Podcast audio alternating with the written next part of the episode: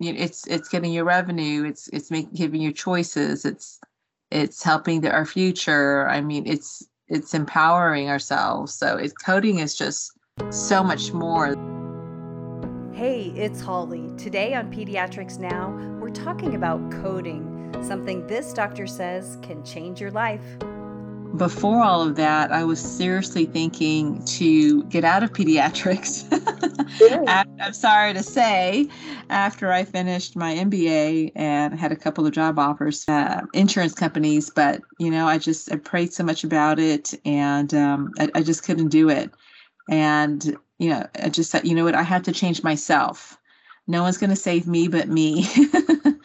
I mm-hmm. have to change myself, and I, and so that's why I went back and and went to got you know went to that. Um, it's called AAPC, Um, and also there's another one here in San Antonio called PMI Practice Management Institute, and so th- those two really helped me to get to really understand um, coding, and uh, you know, and since doing that, uh, my revenue has gone up about 33 percent um, without even really seeing more patients. It's just more uh, just capturing what I'm doing. She's adjunct faculty here at UT Health San Antonio and the University of Incarnate Word School of Osteopathic Medicine. Dr. Parsi has her MBA from the University of Texas at San Antonio. She joined the American Academy of Pediatrics Editorial Advisory Board for coding. And since then, she's been in private practice. She owns her own pediatric practice here in San Antonio. She became a certified pediatric coder with the American Academy of Professional Coders in 2014. And she serves on the AAP Committee on Coding and Nomenclature. Dr. Parsi, thank you so much for joining me here today. No, thank you for having me, Holly. I'm really excited to, to be a part of this. Thank you. It's so great to talk to you. So, you joined the American Academy of Pediatrics Editorial Advisory Board for Coding, and you're the editor and chair of the AAP Editorial Advisory Board for the pediatric coding materials. How's that going? Right. No, it's um, you know, I really love it, and it, it it's definitely been a process. It, I try to teach all my staff, not, only the providers, but also the medical assistants, that you know, the billers. I mean, everybody is knows coding, and so it's great because we can work as a team, and we're almost like triple checking everything. Um, because people are understanding the codes, the ICD-10 codes, the CPT codes, the documentation, because I'm the first person to say I'm not 100% correct all the time because we're just going so fast. Mm-hmm. Um, so, um, but so having a, another other pair of eyes on it really helps a lot. But ultimately, as a as a provider, we are responsible for all the work that goes out, not the biller. It's it's the physician. To say, Dr. Parsi, and it can help the practitioner to stay in compliance as well. Absolutely, absolutely. And that and you picked up a, a key point because you know it's not only coding in your revenue, it's staying compliant. So when we're audited, we can see that our documentation is supporting our um, um in my and with the patients that I'm seeing. Break it down for us. What what would you say is the first step? I think that's really important. Um, and uh, in fact, we're we're um, I just had a conversation yesterday with the American Academy of Pediatrics to have a we're working on like a curriculum, and and I think that's going to be really important. Um, so I think you know learning uh, people learning your basics of coding that's really important. They actually have um, the a, a, coding basics book from AAP, It's a little booklet. Um, they also have evaluation management. It's a little booklet. They have coding cards. Um, and they also have um, videos of coding as well too, which I think are really helpful. The AAP. So, um, you know, so all all I mean, just it, it's simple things. AAP is a fantastic resource. There's even a free AAP coding hotline that you can do as well too. If you have a question, you can you can go to the hotline, which is a fantastic service. I mean, the people that are answering those questions are like, oh my gosh, you're so smart. But you can also, you know, break down the book. It also comes as an ebook, or if you want to just buy a chapter, they have that option too. You can just buy a chapter of that. Um, I do really like that coding basic book and that EN evaluation and management book. They're booklets. Basically, they they, they took a chapters out of those uh, coding for pediatrics and they, they try to make it a little bit you know, manageable on that one as well too. I'm, actually working on slides for those, by the way. You can get a certificate of completion with the coding basics and the evaluation and management booklet, um, and there is a certificate of completion. Um, I'm actually currently working on slides for that, for those two books to to turn it into a course. So I'm I'm working on that too. But but you can start reading that on your own.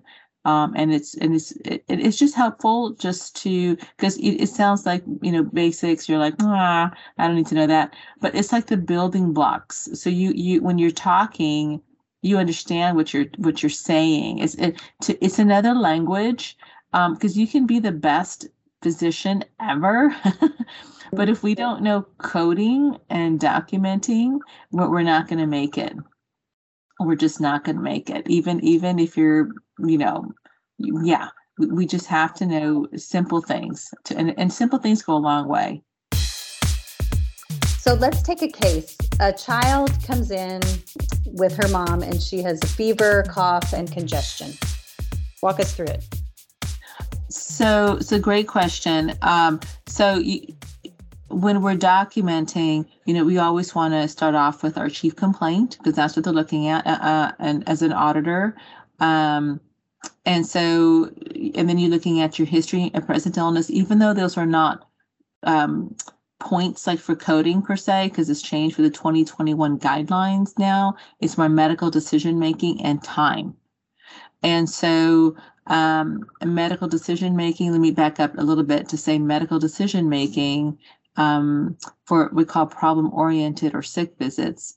That would be um, two out of the three categories, which is um, problems addressed, data, and risk. Two out of three. Or is it time? So, um, really understanding there's a chart um, for that for the um, medical decision making there's a chart. And so we really do need to memorize that chart. But I always say if we can memorize the Krebs cycle, we can totally memorize this chart. And so, um, so that's really important. So then back to your case. So you you always want to have the chief complaint, your history, present illness, um, you know, your view systems and um, social history, medications, family history, um, because some of those can be codes um, as well too. So like you're like let's say this child maybe um, maybe parents are divorced and mom can't get uh, the medications or something like that. That is you know that's a code for that. Um, um, either for the d- divorce and or is that homelessness or is that food insecurity?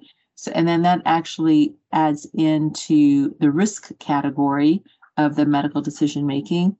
Um, and so that actually adds to the complexity um, that this child may not get the proper care. So that complexity just went way up. Mm-hmm. And, and so because and then you know following that and, and documenting all of that if um, in your time or if you can override it with your time but your medical decision making uh, is is is high now let's say let's say we take that same child you know a two year old or three or four year old and has those same symptoms, 101 upper respiratory, we're going to treat that child very differently. And so, you know, depending what we want to, uh, now let's say, uh, you know, they don't want to order anything. Maybe it's a cash patient and they just, they rather not order anything, and then that's fine. Um, fever URI, and then you put your data and a historian would be a parent and you ha- we have to document that historian um, mm-hmm. historian means that um, we're getting the information because the child is not able to do that. Um, and so it does, and the historian does not need to be face to face. Just say a grandparent brings in the child, and then and then the parent. Um, you can actually, and I do that all the time. We call the parent over the phone to get additional history. Then I document that you know, grandma and called mother over the phone and spoke with her to get additional history. So, so that's that's. But as long as we, we need to just document all that, um, and then let's say you know we we rec- you know we we can't we didn't order anything, and then um, the we did over the counter medications. So just looking at that, that is um, nine, like for example, like a 99213, um, the two out of the three of the medical decision making. Um, over the counter medication is considered um, a, a 99213, and historian is a 99213. And your upper respiratory infection and fever, I would code that as a 1 3 as well. So two out of the three. So basically, each section, I'm coding it and then I'm putting it together, two out of the three. Now let's say let's say you know what um, parent does you know what I just want everything done, um, and so then you order that in your own office. You know whatever whatever things you have. So for example, is that a flu or is that a COVID, um, or do you do RSV in your office, or does the patient have a sore throat, or do you see tonsillitis on exam and you order a strep? So now that data, um, you, at least three points in your data puts that as a 1-4 now, 99214, for example, if it's established. So you have, let's say, mom, COVID, flu, that's that's under data, that's th- at least three points. So that's a 1-4. Now, let's say if it's all negative, and then I'm still giving you over the counter, and now your diagnosis codes in your problem addressed is, let's say, fever, um, upper respiratory and you know uh, let's say pharyngitis um, i would still probably put that as a 1-3 even even though i ordered more data that's a 1 so 4 so problem address 1-3 data is a 1-4 but risk is still a 1-3 two out of the three that's still a 1-3 now let's say though that same case let's say the patient was positive for strep. So now i'm ordering a prescription let's say amoxicillin so now uh, prescription management under under risk category is considered a one four. Now I have, um, let's say I have mother, I did a flu, um, I did COVID, and I did strep. That's four items. So that definitely meets, I need at least three. So this definitely met, met the criteria for a one four. So now, and now my problem addressed. now I'm having uh, remember, I had fever, URI, and pharyngitis, but now I'm going to say uh, um, positive strep.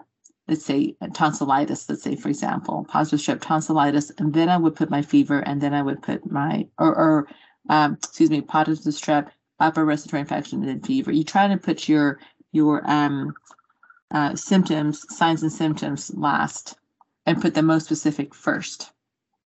So now, now that now that's could be, I would put that as a one four as well. So uh, problem addressed is one four, data is one four, and risk is one four. So I would code that as a one four, and uh, but now put my positive strep tonsillitis uh, as my first diagnosis to go with my CPT code of nine eight two one four. So so you can kind of hopefully um, you could could see that kind of that progression of that um, of that documentation. That's and, a long answer to your question. well, and Dr. Parsi, when when will your course, the AAP course on coding, be available? Do you know? Um, so we are in the early works of that. Uh, we just had the conversation yesterday. So we are in the early works of that, but I am like really excited about it. Um, and to be honest, um, that's something that I could just that I would um, whether the AAP just if I can if if that's going to be through them. Uh, but I'm already getting started on it already myself. So I, I do give lectures myself over it. So um, so that's definitely something that that I will be doing myself too. So you you're developing a course, and then you likely will be doing something a course with EA. Correct. Correct. That that's that's that's that's the talks right now. Yes, and which I'm really hoping, because personally, I would love to see I think all of this coding should be standardized in all pediatric residencies across the nation personally. Um, because it seems like that would make a ton of sense. Yes, because I think it would really uh, empower pediatricians and um, uh, you know help help because we get so many questions um, and so many like I need even you know at you know you're finished you're in private practice or you're working for a university and they're like i need so many rvus to go with my salary but i don't know how to get all those rvus because it sounds like it's too much and um, and I mean, no one's helping me. we get that quite a bit all all across the country, and I'm like, oh my gosh, you know. And, and to be quite honest, I do all this for free for the AAP, so I don't, I don't, I'll, I'll, I don't, you know, I mean, and and I'm really committed to the AAP, so I really, I, I really want to benefit other pediatricians because I know what I went through, and I'm grateful for the AAP what they did for me, and I just want to but but but my my journey was a whole lot longer and I, and I think that could be a whole lot shorter and better for other people and not having to go down this long road that I did because it was not a lot of guidance and I'm just trying I'm trying that's my goal I'm just trying to make things easier for others so eh, here on pediatrics now we love quotes a quote that comes to mind is knowledge is power yes Yes. So, um, oh, well, my my first one is keep smiling. keep smiling.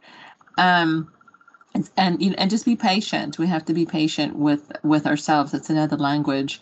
Um, and it's frustrating too because you mean the other thing part of it you may know all the guidelines but now the payers have their own interpretation so that's another frustration which i am so sorry about but that's another story. But anyway, so but no, but well, do you usually have someone else handling that who's well, you know, so so then you know I work with my builder and some I know she's letting me know, oh, they didn't do this, didn't do that, but but you can also do a hassle factor, and the AAP does help with with that. You can even send it in for a hassle factor. Somebody's not doing what the guidelines are, are saying. Um, we had like a recent one for measles, mumps, rubella, and and chickenpox, and they were, and this is across, this is national issue. In fact, to the point that AAP wrote a letter to say this isn't this isn't right. and so we were doing MMR and Varivax separately, but they were paying us the combo um, together um, which actually wasn't good on their part because it was a little more expensive, but it, it, gave us a little more money. But anyway, still wasn't right. but um, of course, they're recouping it back.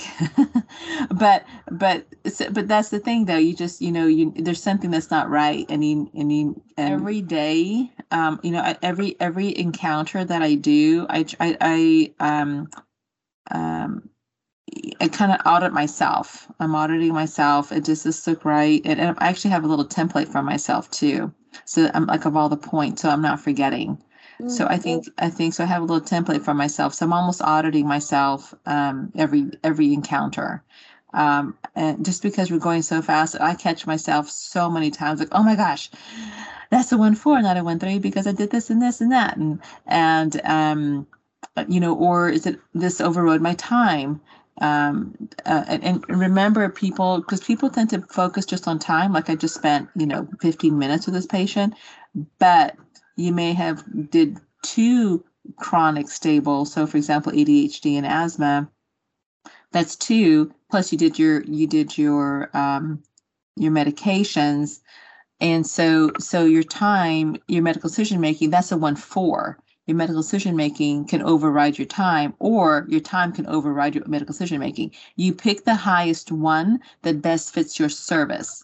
You're not trying to overcode, undercode. You're just trying to do exactly what you're doing. But I mean, every if we're if we're this is one thing.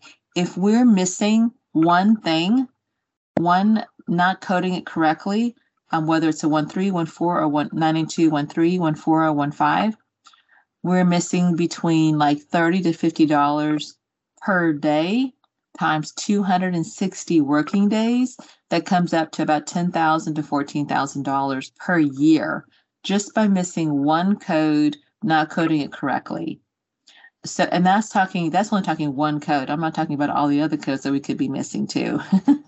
Oh, so i mean so oh. it's it's it's times 10 years you know i mean it's it's substantial it's substantial. And and every almost every year our our it's called um, um i'm sorry i could keep going on and on but but our medicare that that um that um cms centers for medicare and medicaid services they actually have a um a fee that is our rvu and payers go by go by that RVU, but every year there's a little bit of a trend down every year.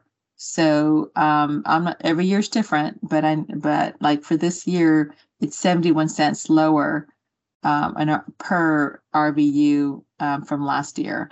So I mean, so every year it's a little bit smaller, a little bit smaller, and so it's so that's why it's so critical for us to really understand exactly what we're doing. It's really tough for us pediatricians, and I definitely not only myself but other other people who who I talk to as well. You know, it's just it's just uh, you know it's just you know depression, um, just feeling frustrated, um, you know, not being able to pay the bills. Um, it's scary. It's it's a scary feeling to have. Um, to not feel like you have choices and and that's I think what coding does it just empowers us to um, you know to help that that you know what maybe i don't like this job maybe i can do something else you know i think it also if we if we have knowledge it really empowers us to to be able to to make changes and that and that's a good thing um and then i, I think just you know like what like as we all know just just our own being in a we ha- we have to be in a good place ourselves so that we can be able to to do our job um, and so, and sometimes that might be a transition, and that's okay. People are afraid of change, but it's okay. It's not. It's you know, people if people need to join a bigger practice or sell their practice, that's all okay. You know, and so I think just just kind of just big breath and just you know, sometimes change is good, and that's a good thing. But still, though, we still need to know our coding wherever we go so your passion is to teach coding. How do you code and have eye contact at eye level with the patient? I try to do everything when I'm as most everything that I can when I'm in the room with them, just so I'm not forgetting things. So I'm as we're talking, I'm looking and I'm and I guess you know, uh, and I'm sure our our young people are really good at it, looking at the uh, patient and typing and talking at the same time. and, and most patients are pretty pretty um, understanding you know it's just that that you know back and forth and looking at them and typing. And, and i always say you know i'm so sorry. I'm just i'm just going to type this i'm just going to type this in just real quick. And they're like oh yeah no problem. You know what i'm saying? So i just kind of, i just kind of give them that little heads up while i'm doing that. And most are really understanding. Um i'm just going to send you medication. I'm just writing out our notes that we're talking about. And then as i'm talking to them and explaining the note my medical decision making or the assessment and plan, I'm, I'm typing it out as I'm talking to them, and then I'm you know going through that with them, and just so that we, and then I print that out and give that to them, um, and so they usually like something in their hand, and then and then it uh, then I can I try to code it and do all that with that, and and that's also good to understand your modifiers. That's a whole other topic, modifiers and NDC numbers, all that, but um but that of course some of that is, the biller can double check all of that but at least you have some idea of what's of what's going on. Because if we don't put if we don't understand our modifiers we for example like sick and well codes we mean they they're going to bundle it together. And nobody's going to tell you no they're not going to flag you that that that you did not do that right. So we really need to understand do you um, think you know make sure though it's something in your mind about like that face to face time with the patient? And then i like how you said where you explain to them kind of what you're doing in general. Here i'm you know so sorry here i am. I, I need to type this out for a second or a few minutes Right, right, yes, and and now let them know. You know, I'm just going to type out the notes that we're talking about. So, so um, really, I'm I'm typing and talking pretty much the whole time, and and of course, I'm going to do your physical and come back and and just say, you know, just give me a moment. I'm just going to put this in real quick for your exam, things like that. Do most providers, or do a lot of providers, rely on someone else to do this to type, or do you not recommend that? Um, that's a very good point. So, if you have a scribe that that you can train. I love scribes, and it's perfectly fine to do that. Um, because they're, technically they're your fingers during the exam, and that's fine to do that. And then we just have to document that. You know, we had a scribe.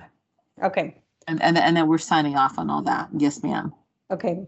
And Dr. Parsi, before we wrap up, is there anything else we didn't go over that you'd like to cover? This has been great.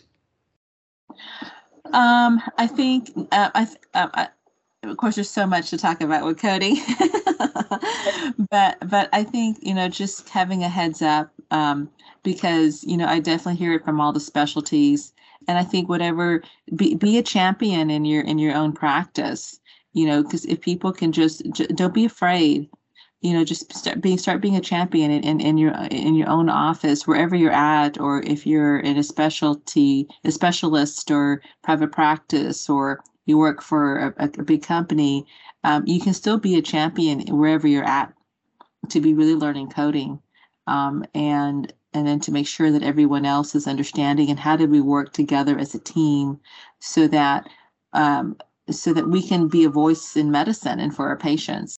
Coding is everywhere, everywhere, inpatient, outpatient, specialists, everywhere is coding. And people think, oh, you know, I have my biller to code all that. Oh, I'm not going to do that. I just want to do the medical medicine part of it. Um, you know, that's, but we really have to kind of change our mindset because the coder can only code what we have put in, and we may not realize that we're, we, we might need to add in more for them to understand um, their the, the language of coding mm-hmm. so so they can capture our work. Um, and then but but really talking to your biller and understanding because sometimes the biller may also need some guidance to be quite honest. Mm-hmm. um, you know like i hear that all the time. Oh you know my biller says only do this and that. And you're like well you know you could do that though. Um, so so understanding the guidelines is a huge thing really. Okay well, Dr. Linda Parsi, thank you so much for being here today on Pediatrics Now. Thank you. Thank you, Holly. You'll have a wonderful day and you'll be safe. And I appreciate you having me. Thank you so much. Coming up on our next episode, how to survive and thrive in this extreme heat. We'll talk to a wilderness instructor. Thanks so much for listening to Pediatrics Now. I'm Holly Wayment. Our website is pediatricsnowpodcast.com. You can email me at pediatricsnow at uthscsa.edu with any questions or topic ideas. See you next time.